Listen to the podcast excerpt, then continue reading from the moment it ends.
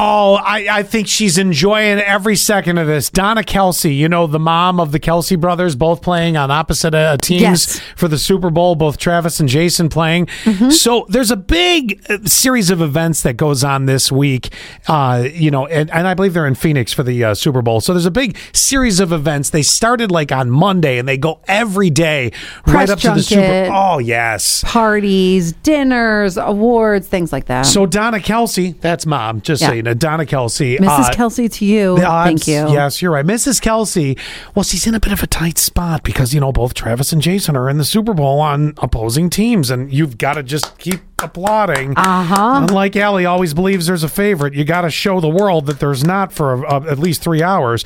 Uh, anyway, during the Super Bowl, uh, uh, you know, some of the opening night festivities, if you will, um, the two brothers were on stage in front of thousands of fans talking about what the journey means to them and what it's been like getting there because it, it, it really has been something, even though they're on opposing teams. When all of a sudden Donna walked up behind them, gave each of the boys homemade cookies.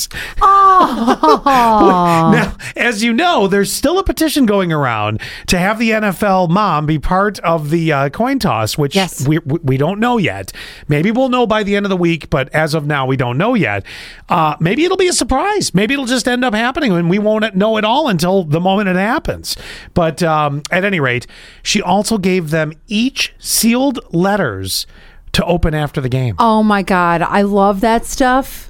And I, first of all, I'll tell you who the favorite is the one who got more cookies. Oh. Now, I didn't see how many they got. the bigger cookies. That's why you yeah. count. It's like you count. It's like when you get the chicken McNuggets, you count how many are in the box.